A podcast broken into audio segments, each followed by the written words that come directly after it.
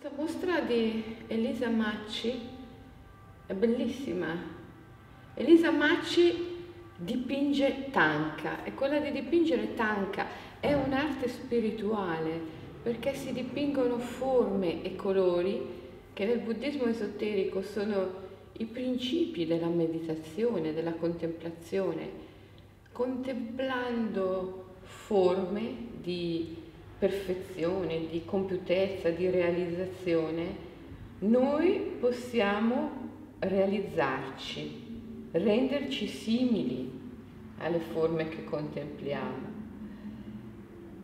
Perché effettivamente quello che noi vediamo con gli occhi che guardano fuori è un riflesso di quello che abbiamo dentro e quindi specchiandoci nella perfezione, per esempio, di una tara verde, noi la possiamo divenire. La tara verde che è raffigurata qua è il simbolo della bellezza, ma anche della guarigione ed è sempre raffigurata in natura. È una rappresentazione della grande madre in fondo, della natura Elisa qua l'ha dipinta in un luogo meraviglioso con dei ruscelli, delle cascate, dei fiori di loto, delle nuvole bellissime, un fiume. Tara è tutto questo. Eh, la natura è maestra ed è anche un principio di potente guarigione. Ci raffigura la grande alternativa per noi moderni alle terapie desacralizzate, cioè ci raffigura l'esperienza estetica, che poi è la grande alternativa alla terapia desacralizzata, perché l'esperienza estetica è, è estasi, è rapimento estatico. E nell'estasi tutti i nostri sensi, la nostra consapevolezza si espandono. E questa espansione è alla fine la vera comprensione dei disagi, dei problemi, dei disturbi. E nella vera comprensione dei nostri problemi noi li superiamo, li trascendiamo, li trasformiamo. Quindi la bellezza come grande principio di guarigione, perché è un principio di estasi e di trascendenza è una forza di trasformazione. La tara verde mm, in questa natura meravigliosa mi rappresenta tutto questo ed è un simbolo meraviglioso da avere in casa, da avere sempre vicino a sé. Ah wow, qua abbiamo la raffigurazione del, della Prajna Paramta, del libro sacro del buddismo esoterico sta nel museo di Paro in Bhutan, eh, io l'ho visto, è, è impressionante vederlo da un'emozione forte. E, ehm, c'è una frase in questo libro molto famosa e bellissima. In questa frase si dice che l'esistenza è la grande rete di Indra. Indra è un, è il dio delle acque, una divinità naturale molto potente. E questa rete di Indra è una rete di perle, fatta in modo tale che tutte le perle si riflettono le une nelle altre, al punto che se ne conosci una, le conosci tutte. E questa è l'esistenza. È un'immagine bellissima, io trovo, che ci esprime la complessità dell'esistenza come un grande frattale in cui la parte nel tutto e il tutto è nella parte. Se si pensa a quanto antico sia questo testo e a come la scienza stia arrivando oggi a descriverci l'universo in termini olografici, Ebbene, si comprende la portata della conoscenza rivelata, quando le cose si sanno non attraverso uno sforzo cognitivo, ma per, perché ci si sintonizza per rivelazione o per fusione, anzi meglio ancora, le cose si conoscono perché le si diviene, entrando nella non dualità, in cui noi siamo sì distinti rispetto all'universo, ma non separati, distinti ma non separati. In questa meravigliosa condizione di non dualità si conosce non attraverso lo sforzo cognitivo, ma attraverso l'amore, il divenire ciò che si conosce. Questo il Vajra è diventato il simbolo del buddismo esoterico, tantrico, che appunto è anche detto buddismo Vajrayana. Vajra, la parola Vajra in sanscrito significa fulmine di diamante. Eh, ed è un simbolo di grande potenza eh, e anche di un uh, metodo di pensiero che supera la mera logica, perché pensate al fulmine di diamante, non ha senso per la mente, bisogna entrare in una esperienza visionaria per comprenderlo, cioè abbracciarlo, sentirlo in un'esperienza visionaria in cui il pensiero mentale si unisce al pensiero del cuore, una sorta di overmind, di sovramente. E sempre per quel principio per cui ciò che è esterno, ciò che appare esterno a noi, non è che il riflesso di ciò che noi siamo. Allora contemplando il nostro riflesso noi lo diveniamo. Contemplare eh, un'immagine così visionaria eh, come quella del Vajra eh, davvero risveglia una potenza, una forza sovramentale dentro di noi. Ecco perché questa è una delle tante ragioni per cui il Vajra è eh, divenuto il simbolo eh, del buddismo esoterico. E qui abbiamo il mandala dei cinque elementi, il mandala dei cinque elementi, l'aria, l'acqua, la terra, il fuoco e l'etere. Eh, corrispondono anche ai chakra. La terra, con il simbolo del quadrato, rappresenta il primo chakra, che è la base del corpo, è il chakra radice. La luna, la luna crescente, rappresenta il secondo chakra, l'elemento acqua, è il chakra che corrisponde all'area genitale, è una grande forza di, di procreazione, di attrazione, di evoluzione e poi ancora il triangolo col vertice verso l'alto che rappresenta il terzo chakra, l'elemento fuoco, infatti Elisa qua lo, lo dipinge rosso, il terzo chakra nell'ombelico, nell'area dell'ombelico, del plesso solare. E poi, e poi il quarto chakra, il chakra del cuore, la stella a sei punte, il doppio triangolo, il triangolo col vertice verso l'alto e quello col vertice verso il basso sovrapposti a rappresentare l'unione di tutti gli opposti.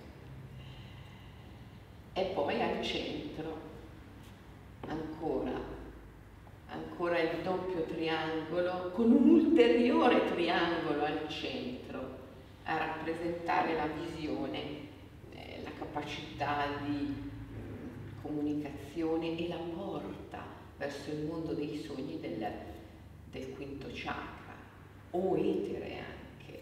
Il quinto chakra è considerato la porta attraverso il quale passa la consapevolezza quando transita dal eh, mondo eh, della veglia a quello del sonno. Ed è questa porta, questo grande portale blu, infatti qua Elisa lo raffigura con un triangolo rosso al centro. Mm, ma l'etere poi alla fine non è connesso strettamente a un chakra, l'etere è connesso a tutti i chakra, perché l'etere è tutto e ovunque, il grande, il grande campo energetico su cui si registrano tutte le nostre conoscenze, i nostri ricordi, i ricordi che non sono interni all'organismo ma sono esterni, registrati appunto su questo suffisso energetico che è il quinto elemento, l'etere o akasha in sanscrito. E i nostri geni altro non sarebbero che dei selettori con i quali noi ci sintonizziamo, ci sintonizziamo con i nostri ricordi. Questo mandala dei cinque elementi rappresenta il divenire della coscienza, della consapevolezza. Nel primo chakra, il quadrato, eh, la coscienza è mh, ad un livello molto selvaggio eh, e primitivo, mh, che non vuol dire eh, arretrato, ma anzi semmai più vicino alla beatitudine delle origini, alla, allo stato di natura. Il secondo chakra, la mezzaluna, rappresenta uno stadio eh, successivo in cui la coscienza si protende verso gli altri. Il secondo chakra rappresenta l'energia sessuale, il bisogno, la necessità, la spinta di procreazione quindi anche la tribù, l'unione tra gli individui. Il terzo chakra rappresenta il potere della volontà personale. E, diciamo che oggigiorno nella nostra società l'energia è molto concentrata nel terzo chakra. Il quarto chakra invece rappresenta l'amore. L'amore è il maestro spirituale. Secondo il Veda il nostro maestro interiore grande come un pollice di una mano è un bambino che ride e risiede molto in profondità dentro il chakra del cuore. Ecco, io credo che in quest'epoca dovremmo tutti impegnarci a far salire la Kundalini nel quarto chakra e entrare in questa dimensione dell'amore, affidarci alla guida spirituale dimensione che di questi tempi non si raggiunge facilmente, corrisponde a un salto, un salto evolutivo che dobbiamo, dobbiamo impegnarci a compiere tutti quanti.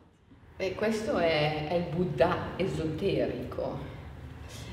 Nel buddismo esoterico la figura centrale non è tanto quella del Buddha storico, il Buddha Sakyamuni, quanto quella del Vajradhara o Vajrapani.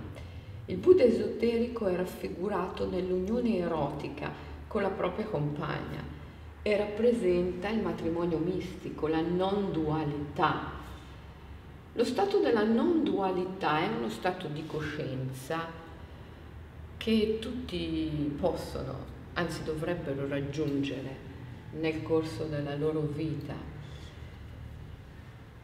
Nella non dualità i due termini, visibile invisibile, conscio inconscio, vita, morte, umano, divino, anima, spirito e natura, sono distinti ma non separati. La non dualità esprime l'amore.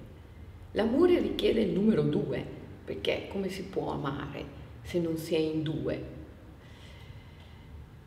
Però è un due in uno quello dell'amore, perché i due termini, amandosi incondizionatamente, si danno incessantemente l'uno all'altro, si fondono incessantemente l'uno nell'altro, morendo uno nel corpo dell'altro, come qui, in questo meraviglioso tanka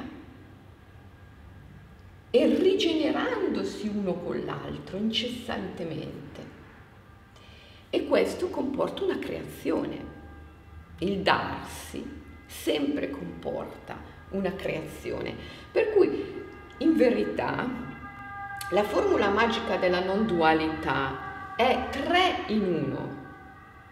Ci sono tre elementi il maschile e il femminile che rappresentano un po' tutti gli opposti, visibile, invisibile, umano, divino, eh, conscio, inconscio, tutti gli opposti, e c'è la loro continua e incessante manifestazione, quindi ci sono tre elementi, i due amanti e la loro continua incessante creazione. In verità la non dualità è uno stato di trinità, tre in uno, e questo è lo stato in cui si trova qualsiasi cosa in natura. Un fiume, un fiore, una nuvola, un uccellino, una farfalla, il lupo, l'aquila, sono spontaneamente in questo stato del tre in uno, questa trinità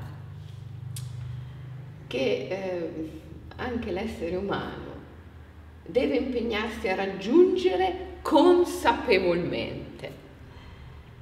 È la condizione dell'amore. L'amore è una condizione assolutamente creativa, perché unendosi, fondendosi i due termini incessantemente creano, manifestano. E tutto ciò è rappresentato da questa magnifica figura che è il Vajradhara, il Buddha nell'unione erotica con la sua compagna. Questo, questo non è una divinità, questo è uno spirito, uno spirito protettore e in tutte le tradizioni esoteriche gli eventi sono considerati enti, entità, spiriti, anche nella nostra tradizione eh, immaginale che è occidentale, se risaliamo agli antichi, gli eventi erano considerati eh, immagini, gli eventi sono immagini effettivamente, perché eh, prima di proiettarsi come eventi, sono, sono immaginazioni.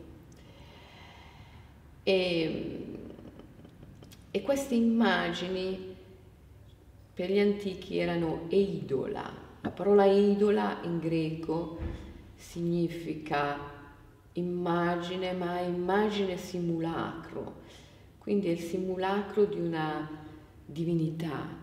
L'evento in quanto immagine è eidolon, è riflesso di un dio, di una dea. E per gli sciamani gli eventi sono spiriti, per gli psicanalisti sono archetipi, dei, archetipi, spiriti. e nel buddismo esoterico sono raffigurati, questi spiriti sono raffigurati. Sono raffigurati a volte come spiriti protettori, a volte come spiriti famelici o come si dice in inglese hungry ghost, spiriti famelici o spiriti perturbati che vanno pacificati. Nelle tradizioni esoteriche c'è tutto un cammino iniziatico che ci insegna non già a vedere gli eventi come accadimenti meccanicistici generati dalla legge meccanica della causa e dell'effetto, che poi non c'entra con la legge del karma, quella è legge di azione e reazione e si svolge su basi poetiche, estetiche. La legge meccanicistica della causa e dell'effetto è una legge meramente logica, razionale, mentale, che ha come scopo quello di eh, tentare di esercitare un controllo, un potere sugli eventi, rompendo così un equilibrio universale. Nelle tradizioni esoteriche l'evento non è visto come mera causa, mera conseguenza mera conseguenza della legge meccanicistica di causa ed effetto. L'evento è ente, entità, spirito, Dio, Dea, nume e viene raffigurato per facilitare il dialogo, la relazione. Se l'evento è perturbato, va pacificato. L'arte della pacificazione degli eventi è una grande arte esoterica molto importante di cui oggi ci sarebbe molto bisogno perché oggi il nostro mondo è pieno di hungry ghost, di spiriti perturbati, eh, la violenza, oh, emozioni come eh, l'ansia, la depressione, la tristezza, il panico, la paura che riempiono l'inconscio collettivo, ci testimoniano la grande presenza nel nostro mondo di tanti, tanti spiriti non pacificati che andrebbero pacificati, ma bisogna conoscerne l'arte, bisogna diffonderne l'arte, bisogna credere nell'arte della pacificazione, comprenderla e questo io ritengo oggi sia molto importante. Per, per arrivare lì dobbiamo fare un cambiamento di mentalità, un grande cambiamento di mentalità, che non è impossibile, anzi, secondo me in una certa misura sta avvenendo. Dobbiamo contribuire tutti affinché avvenga in modo sempre più forte, incisivo e rapido a beneficio di noi stessi e a beneficio del pianeta e della natura stessa. Il Buddha Sakyamuni è il Buddha storico, ha in mano la bag and ball, che è la ciotola dell'eremita. Io sono stata quasi sei anni in un eremitaggio della foresta nello Sri Lanka, studiando buddismo e praticando meditazione. Il mio maestro, il venerabile Gatatera, e il mio compagno di meditazione allora, il reverendo Gotatuve Sumanaloka Tero, erano dei veri e propri eremiti. Nella tradizione del buddismo Theravada, il monaco eremita vive ancora oggi secondo l'insegnamento del Buddha, modellando la sua vita sulla vita del Buddha. E quindi eh, Gatatera e Sumanaloka, il mio maestro, il mio compagno di meditazione, nell'eremitaggio della foresta dove eravamo, indossavano la veste arancione, non possedevano nulla se non la loro veste, i loro sandali, e la bag and ball, che è la ciotola dell'eremita mendicante. Io mi ricordo che una volta alla settimana, ecco, noi la bag and ball è la ciotola del, men, del mendicante. Teoricamente il mendicante dovrebbe andare con questa ciotola a bussare di porta in porta raccogliendo le offerte e dovrebbe vivere nutrendosi unicamente di queste offerte. Ma noi nell'eremitaggio di Abarana, nella foresta all'interno dello Sri Lanka, avevamo il problema di redistribuire le offerte perché ne avevamo tantissime. La gente veniva da tutti i villaggi, attraversava la foresta per arrivare al nostro eremitaggio a portare offerte continuamente, ma specialmente nei full moon day, nei giorni di luna piena, che in Sri Lanka sono festa nazionale, questi fedeli arrivavano e ci portavano di tutto, perché nella tradizione buddista Theravada, se il monaco accetta la tua offerta, in un certo senso prende su di sé il tuo karma e ti aiuta a bruciarlo, a risolverlo, a superarlo. E quindi pensate che fuori dalla grotta dove dormiva il mio maestro, il venerabile Gatatera, c'era una lista lunghissima di nomi. Erano tutte persone che si erano messe in coda per poter offrire al maestro una veste. Ma il mio maestro portava sempre quella, ne aveva due, le cambiava, le lavava al fiume e le cambiava e ne aveva solo due, da molti anni sempre quelle io mi ricordo che erano anche lise dal, dall'usura, erano consumate in alcuni punti, ma lui non le cambiava mai, cioè non prendeva mai, non accettava mai il dono di una veste nuova e quindi questa lista si allungava, si allungava, si allungava. E, ehm, io ero una ragazzina allora perché io sono entrata nell'eremitaggio di Catatera che avevo solo 19 anni e, e tutte queste cose mi divertivano moltissimo Soprattutto mi divertiva andare col mio maestro a lavare questa, questa veste al fiume. Aspettavamo, alla mattina aspettavamo che se ne andassero gli elefanti, perché gli elefanti che vivevano nella foresta di Abarana, elefanti selvaggi, eh, andavano ad abbeverarsi lì e noi aspettavamo che se ne andassero e poi andavamo a lavare queste, queste vesti, era bellissimo, era era straordinario, era, era meraviglioso. E, ehm, e, poi, e, poi, e poi guardavamo tutte queste offerte che la gente ci portava, cibi di tutti i tipi, eh, biscotti, latte condensato, eh, spaghettini di riso, tè, caffè, riso, cereali di tutti i tipi, avevamo montagne di cose e per noi il problema era andare a redistribuirle. Allora noi usavamo la bag and ball anziché per chiedere per andare a, nei villaggi a redistribuire ai ragazzi, ai bambini, a tutti coloro che venivano a prenderli le offerte prima che eh, scadessero, si sciupassero, non fossero più commestibili. Ed era diventato un vero e proprio lavoro.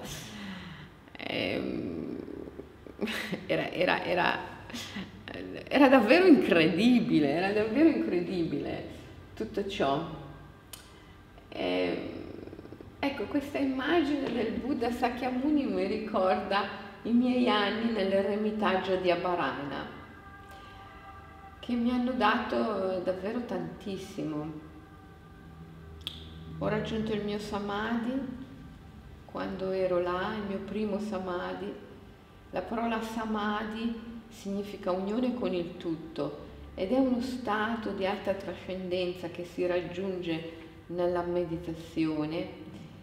Si compone di tre stadi in verità. Il primo è l'asana samadhi, la parola asana vuol dire postura, è il samadhi che si ottiene a mezzo dell'immobilità nella postura. Quale postura? La postura meditativa. La postura meditativa perfetta è questa che è detta postura del loto con le gambe incrociate. E ehm, il corpo, quando rimane immobile in questa posizione per un certo tempo, piano piano perde il senso dei propri confini e ritrova la propria unione con il tutto. Io ricordo il mio primo asana samadhi è stato meraviglioso perché quando sono entrata nel samadhi ho compreso che il mio maestro, il venerabile Gatatera, non si sbagliava quando mi diceva che non dovevo avere paura quando ero nella foresta con lui, perché lui aveva il controllo su tutti gli animali della foresta. Io ero una ragazzina e avevo una gran paura, ero fissata in particolar modo con i cobra e con gli aspidi. Io vedevo cobra e aspidi dappertutto, anche se non c'erano. avevo una gran paura. Ehm, il mio maestro mi diceva sempre non temere, io ho il controllo su tutti gli animali della foresta. Io dentro di me dicevo, se figurati, ma figurati. Però il giorno in cui sono entrata nel mio samadhi e mi sono davvero sentita una con l'intera foresta ed era bellissimo. Io sentivo le scimmie che saltavano sopra di me sugli alberi ed ero una con queste scimmie. Sentivo gli elefanti che barrivano in lontananza, ero una con questi elefanti, era meraviglioso. Allora ho compreso cosa intendeva dire il mio maestro e ho compreso che aveva ragione, aveva ragione lui. E poi dopo l'asana samadhi, dopo il samadhi della postura, lo stadio successivo è il cosiddetto citta samadhi. La parola citta significa coscienza, il samadhi della coscienza e il samadhi poi vero e proprio è, è l'unione con il tutto in cui la mente si sospende e c'è una profonda fusione accompagnata da uno stato di intensissima gioia, beatitudine, perché tutta, tutta l'ansia, la paura, gli attaccamenti, mm, le negatività, i dubbi, eh, le agitazioni prodotte dalla mente si dissolvono. E lo stadio finale è il cosiddetto dhyana, in cui anche il respiro si sospende, perché in questa fusione con il tutto, in questo stato di non dualità in cui la meditazione ti conduce, anche la vita e la morte ritrovano la loro condizione naturale, che è una condizione di eh, non dualità. Sono sì distinte la vita e la morte, ma non più separate. La coscienza, la consapevolezza si muove in un ciclo continuo, ininterrotto, vita, morte, vita, morte, vita, morte. Cioè si è consapevoli simultaneamente al di qua e al di là della grande soglia, nel visibile e nell'invisibile, nei due mondi. Si è presenti simultaneamente nei due mondi. Essere presenti è un fatto di consapevolezza, esserci è un fatto di consapevolezza. E quando si è consapevoli sia di qua che di là, si è simultaneamente nella vita e nella morte, per cui il respiro si sospende. Ed è uno stato davvero... non si può descrivere, non si può descrivere. Io posso solo dire che se provi questo, anche per un solo istante nella tua vita, allora sai qual è l'obiettivo, sai perché devi vivere, sai qual è lo scopo di tutto. E il Buddha Sakyamuni in questa perfetta postura meditativa mi simboleggia tutto questo. Questo è bellissimo. Grazie Elisa per aver fatto questo tanka, che rappresenta il mandala della compassione compassione. Compassione, compassione significa comprensione profonda della nostra non separazione con tutto. Noi siamo distinti ma non separati, con tutto ciò che possiamo sentire, gustare, odorare, toccare, vivere, udire, vedere, sperimentare, distinti ma non separati. E cos'è in verità tutto ciò che noi possiamo gustare, sentire, toccare, odorare, percepire, vedere, udire? Che cos'è in verità? È amore. Solo l'amore esiste e noi non possiamo che percepire e vivere l'amore. Tutto il resto è, come si dice nel buddismo, cittamaya, inganno dei sensi o samsara, illusione.